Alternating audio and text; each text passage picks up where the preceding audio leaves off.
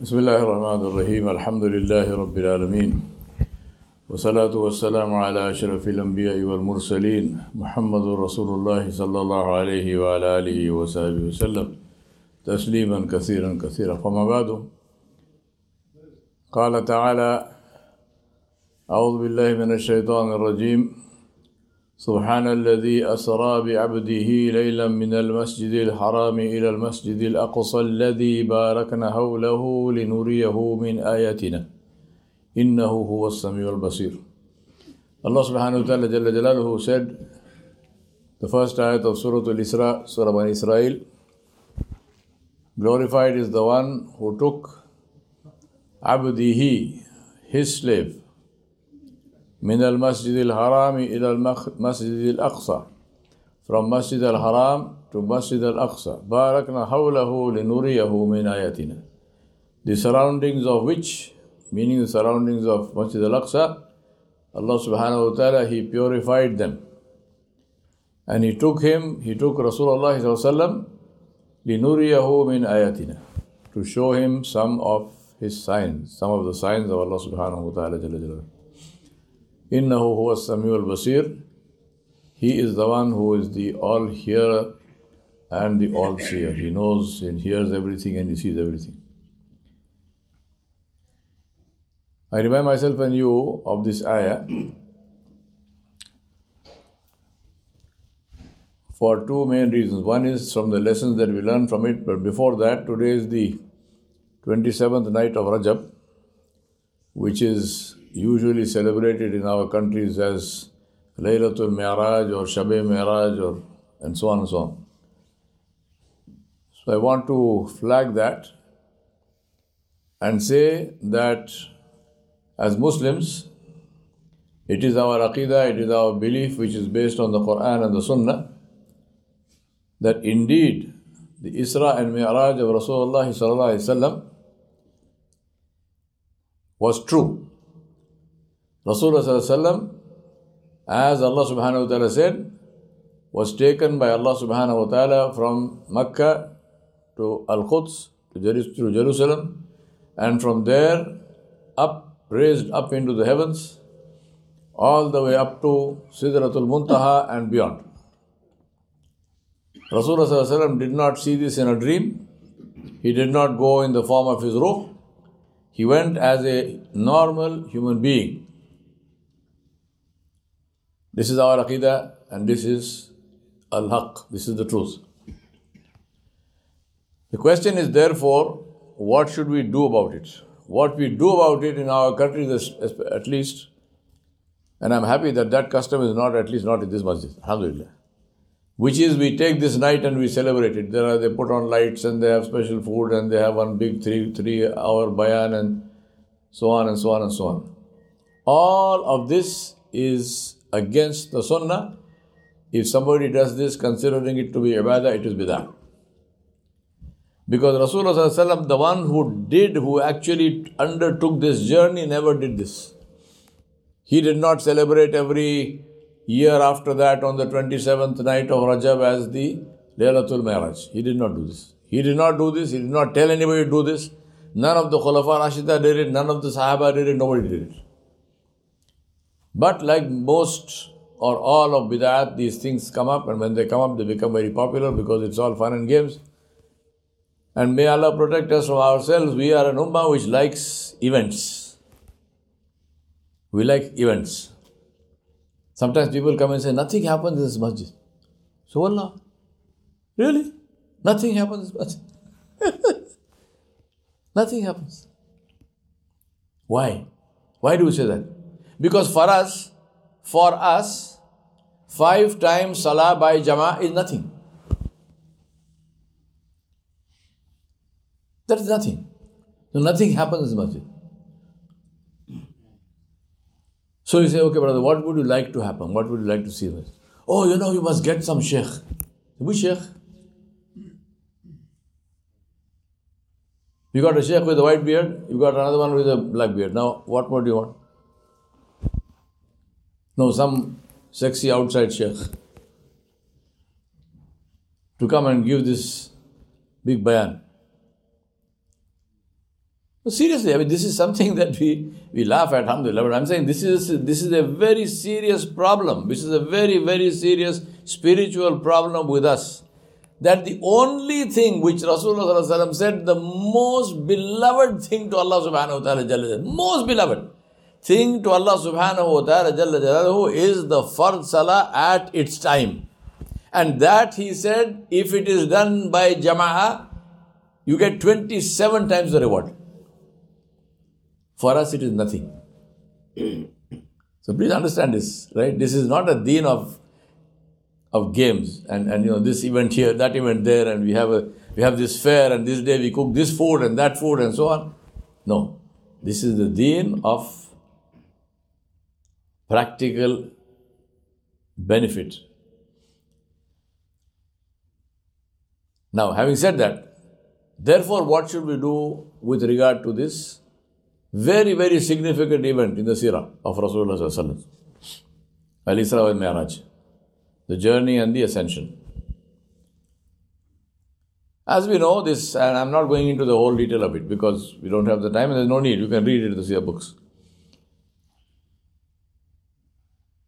As you know, at the end of what came to be known as the Aam al-Huzn, the year of sadness, where Rasulullah sallallahu alaihi wasallam lost two of his greatest supporters, Ummuna Khadija radiyallahu anha, our mother Khadijatul Kubra radiyallahu anha, and Abu Talib, the uncle of Rasulullah sallallahu alaihi wasallam, who were his greatest supporters. He lost both of them, and that was the tail end of the boycott of the Banu Hashim. So it was a year of great trials and tribulations and difficulties and sadness and grief and bereavement. So Allah subhanahu wa ta'ala, in order to, and of course Allah knows His own intentions behind that. So when I'm saying that, I'm not speaking on behalf of Allah.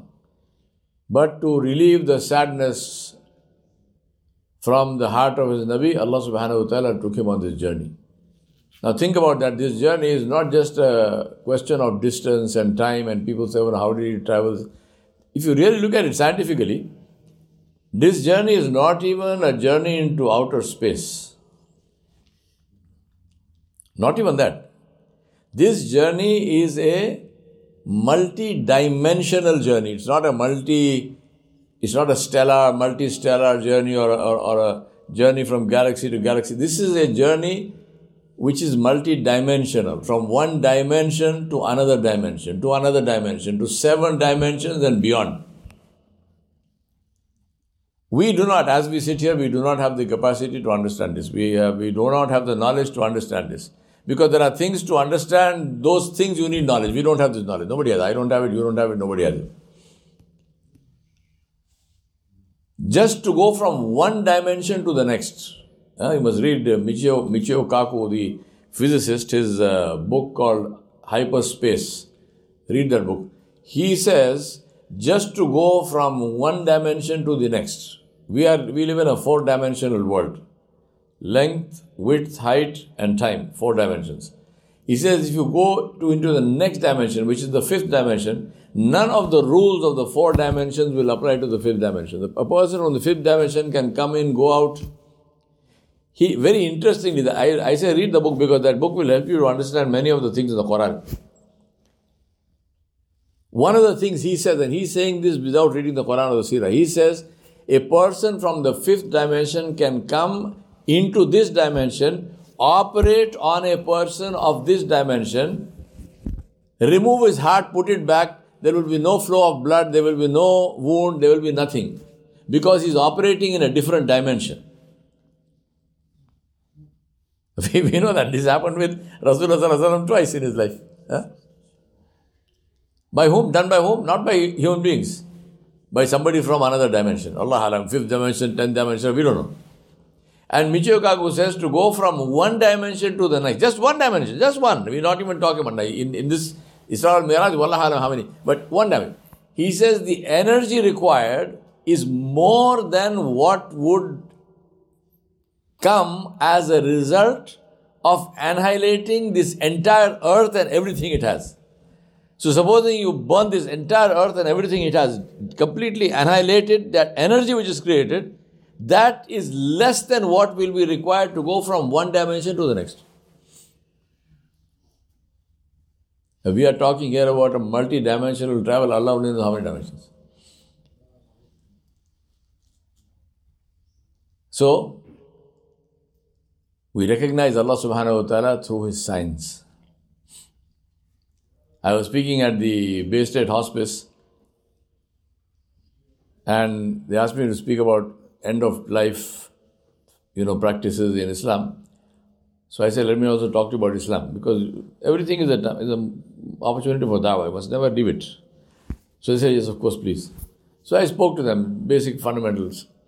And one of them says, how we cannot recognize God. I said, of course you can. She said, how? I said, through His signs, through His ayat. He said, what is that? I said, you are one, I am another one. Look in the mirror. I said, He is the one who created the ant. And one of the recent discoveries is that ants, when they collect grain and take it into their anthills to bury it, they break the grain, they break the rice into two. And they break the rice grain into two because if it is kept without breaking, then when it rains and there is some moisture, it sprouts. And all that rice growing inside the thing, it will destroy their nest. So they break it into two. But that's not the bottom line. The punchline is, coriander seeds, they break into four parts, not two. And the reason is that coriander will sprout even if it is broken into two. So they break it into four. Ajib, huh? So one of them spontaneously said, who taught the ant to break those things into four and not into two? I said, that is the question. I said, that is the question. So in this case, in the story of Isra Wal Meraj, there are three major lessons to learn. First and foremost, the glory and magnificence of Allah subhanahu wa ta'ala. Subhanallah, the asra bi abdihi, laylam min al-masjid al-haram ila al-masjid al-aqsa. The glory and magnificence of Allah subhanahu wa ta'ala, that Allah can do whatever He wants. The rule maker is not subject to the rule. So all the rules of travel and time and what happens when you leave this earth and what happens when you go high, how will you breathe where there is no oxygen and so on and so forth. All of those rules do not apply to the one who makes the rules. And they don't apply to the one for whom He removes those rules. The rule doesn't apply to Allah, of course, but the rule should apply to Muhammad. But when Allah wishes, Allah will remove those things. So the rules also don't apply to him in that particular situation. So he is able to travel. He is able to do and go and see whatever Allah wanted him to see and come back safely. So that's the first lesson, that the glory and magnificence of Allah subhanahu wa ta'ala is something that we must inculcate in our hearts and speak about this and speak about it to our children, speak about it to ourselves. So that our hearts are filled with the glory and magnificence and nur of Allah subhanahu wa ta'ala. Second lesson is, how do you deal with this when you hear it? And for that, the best example is the example of how Abu Bakr as-Siddiq radhiallahu anhu dealt with it.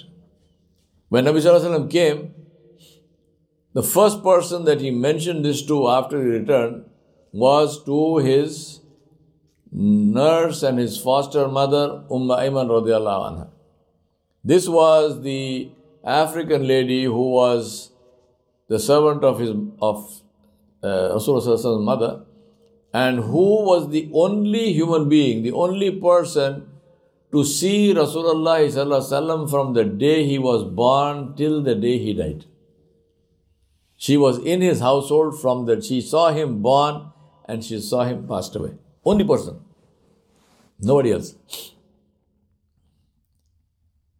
So Umm Aiman radhiallahu anha was there and Nabi sallallahu alayhi wa sallam came and he said to her, this is what happened to me. She said, Ya Rasulullah, I believe you, but please don't tell the people about this. So she's thinking about him. She says, don't tell the people about this. But Rasulullah sallallahu alayhi wa sallam said, I have been commanded to tell the people about this.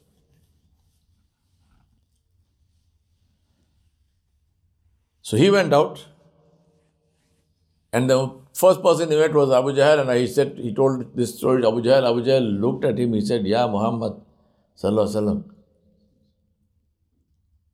do you stay with the story? Is this true?" He said, "Yes, this is true." He said, "If I bring some of my friends here, will you tell them the same story, or will you change?" Rasulullah sallallahu alaihi wasallam said, "No, I will not change." Abu Jahl ran. Abu Jahl would have thought that this is what I have been waiting for all my life. Here is Muhammad sallallahu alaihi wasallam. He is going to sink his own boat. He is going to sabotage himself. He brought a whole bunch of people, and he said, "Okay, Muhammad sallallahu alaihi wasallam, tell them what happened to you." And Rasulullah sallallahu alaihi wasallam narrated the whole story. The people literally they laughed and hooted and they fell all over themselves. Some Muslims lost their iman.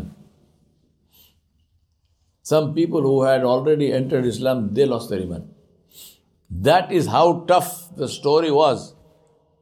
Think about it. These are things which are so... It's today for us to sit and talk is easy. Very easy story. Put yourself in that place. Alhamdulillah, Allah subhanahu wa ta'ala kept us safe. If any of us had been standing there, and if we had heard Muhammad sallallahu alaihi wasallam tell something like this, would you have believed him? There are people today that don't believe him. There are people today who cook up, "Oh no, this only happened in a dream, and this happened, that happened." Tell me, seriously, would you have believed him? On a side note, for example, you are in Jerusalem. And you know this lady called Maryam, alayha salam. She is pure, she is holy, and suddenly she turns up with a baby. And she didn't say, "I found this baby somewhere, I brought the baby." No, my baby. And you are standing there. What would you say? What would I say? So thank Allah, say Alhamdulillah. Today we read this story as the ayat in the Quran, in the Salah, or when we are reciting Quran, we say Alhamdulillah. But imagine the test for the people who are right there. Allah did not put us to this test. For us, it is the ayat of the Quran. We believe because Allah is telling us. Alhamdulillah. But they were listening to Maryam alayhi salam, little girl who grew up in front of them. They were not listening to Allah. There was not kalam of Allah at that time. This was the actual incident happening. People in Makkah were listening to Muhammad sallallahu alaihi wasallam. Who is Muhammad sallallahu alaihi wasallam?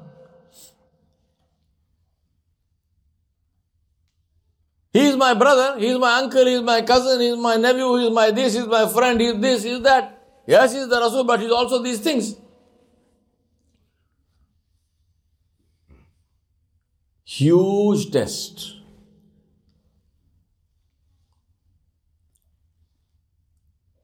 Abu Bakr as-Siddiq was not there.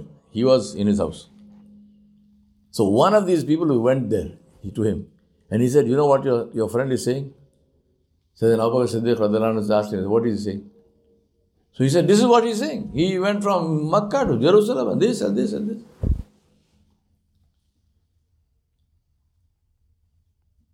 Do you believe him? Now Abu Bakr as-Siddiq's answer is the classic framework on which ahadith are authenticated.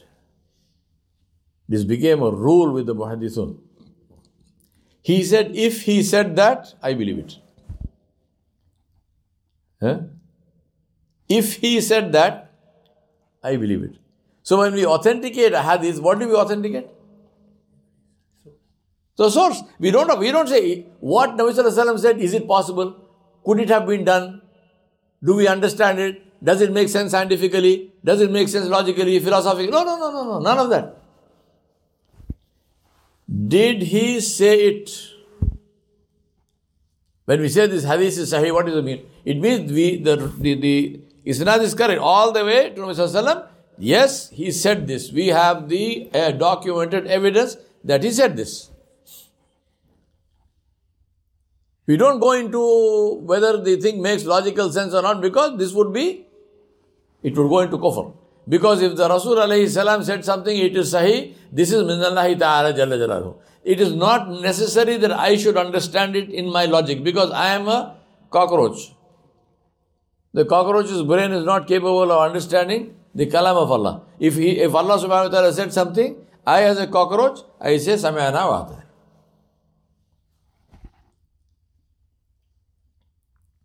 They asked me in that meeting, they said, how do you explain the mystery of God? I said, we don't explain the mystery of God. I said, we recognize Allah by His signs. And I said, alhamdulillah, we are blessed with an enormous amount of humility. I said, we are humble enough to accept that we do not know everything. We don't know everything.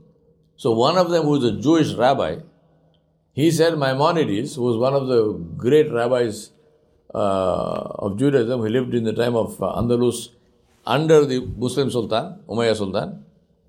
He said, Maimonides said, the secret of ilm, of knowledge, is to learn to say, I don't know. I said, yes, Imam Malik rahmatullahi alayhi said the same thing. Imam Malik said, the shield of the alim is Wallahu alam. To say only Allah knows. I don't know. So the second lesson is, if Rasulullah said it, it is true.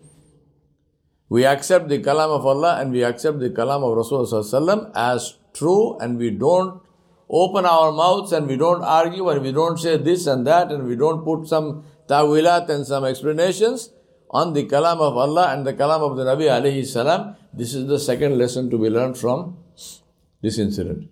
And the third and the final and the most important lesson in all of this is what? Is what we just did. Every hukum of Allah subhanahu wa ta'ala, all the ahkam of sharia came to Rasulullah sallallahu alaihi wasallam on this earth by means of the revelation of the Quran in different forms. The only hukum which did not come on this earth, but which came 7 heavens above this earth before Allah subhanahu wa ta'ala, is the hukum of salah. And that is why Rasulullah said the salah is the mi'rajul mu'min. Mi'rajul mu'min. This is the connection between Allah and His abd. That is why He said, sallallahu alaihi wasallam, when the mu'min puts his head on the floor, when he is making sujood, he is not making sajda on this earth, he is making sujood before the throne of Ar-Rahman. Right? This is salah. The most important thing.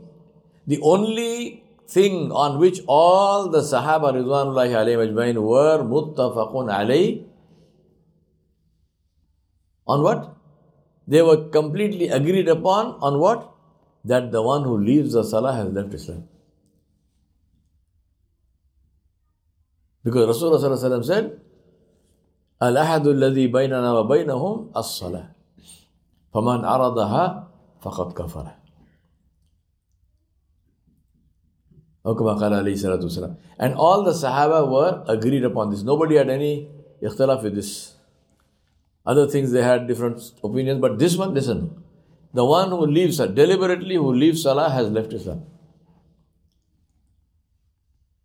Because this is the hukum of Allah subhanahu wa ta'ala, which Allah subhanahu wa ta'ala gave as a inam. He gave as a matter of izzah, as a gift. Salah is not this is one of our biggest problems. We learn it wrongly. We say, we think about Salah as a burden, Salah as a duty. If I don't do it, I will get beaten up. It's not a question of don't do it. This is the beautiful gift from Allah subhanahu wa ta'ala. Why would you not take it? Tell me. Where is the question of saying beaten up, not beaten? Why would you leave it? Why would you not take this gift from Allah Jalla Jalaluhu? Right? I'm not saying I'm not denying the wa'id as far as leaving salah is concerned. I'm just saying that this is a gift from Allah subhanahu wa ta'ala. This is the time when I stand before Allah and I talk to Allah subhanahu wa ta'ala. Why would I not do that? So 3 major things. Number 1, the glory and magnificence of Allah subhanahu wa ta'ala. Second one is the truthfulness of the kalam of Allah and the kalam of the Nabi alayhi salam, which we believe without question. By all means, verify the authenticity of the hadith. And that doesn't mean that you have to verify it yourself. We don't have the capability of verifying it ourselves. To verify that is a specialized knowledge as well. But alhamdulillah, we have the hadiths which have been verified, and we know which those are. But when the hadith comes, when the text comes, our tongue must shut. Allah subhanahu wa ta'ala said very, very clearly, La tarfa'u aswa'atakum fawqa sawti nabi. Do not raise your voice over the voice of the Nabi alayhi salam. Fawqa sawti nabi. Specifically, Allah did not say over the voice of Allah. No, over the voice of the Nabi. Do not raise your... What is the meaning of raise? Don't raise your... It means... Don't argue. When the hadith comes, don't argue about this. Don't say, no, this means that, no, this doesn't apply for the older days, those days, not these days. No. What the Nabi said, alayhi salam, we accept. And we will follow to the best of our ability. And the third thing is the importance of salah. Let us make this completely, absolutely non-negotiable in our life. That I will never ever miss any for salah. And then we should do more, which is the sunnah muakkada, the confirmed sunnah salat from the which is associated with each fard. This is almost at the level of the fard, so it's not something to be discarded and not done. This must be prayed within that specific time frame, inshallah, right? And then of course we ask Allah to give us the tawfiq. Let us pray tahajjud. Let us pray more. And nawafil and so on. But this is absolutely, absolutely critical. This is the most beautiful thing that we have in our deen. Nobody else has this. Nobody else has this, has the form of ibadah given to their Nabi above the seven heavens. Nobody. Only we have. Ibadah is from Allah subhanahu wa ta'ala. For different religions Allah gave. I mean, different people Allah gave. Same religion of Islam. But in our case, specific given to the Nabi sallallahu alayhi wa sallam above the seven heavens. We ask Allah subhanahu wa ta'ala to keep us firm on His deen, to keep us firm on what He commanded us, to give us the barakah and the noor of the salah in our lives. We ask Allah subhanahu wa ta'ala to fill our hearts with hubb of Rasulullah sallallahu alayhi wa sallam, with the love of Rasulullah sallallahu alayhi wa sallam. We ask Allah subhanahu wa ta'ala to fill our hearts with His glory and majesty. We ask Allah subhanahu wa ta'ala to relieve the suffering of our brothers and sisters in Palestine, and we ask Allah subhanahu wa ta'ala to be pleased with us and to enable us to live our lives in a way where He is always pleased with us until we meet Him. Jalla Jalaluhu. Wa sallallahu ala nabiyil kareem wa ala alihi wa sahbihi ajma'in bi rahmatika ya arhamar rahimin.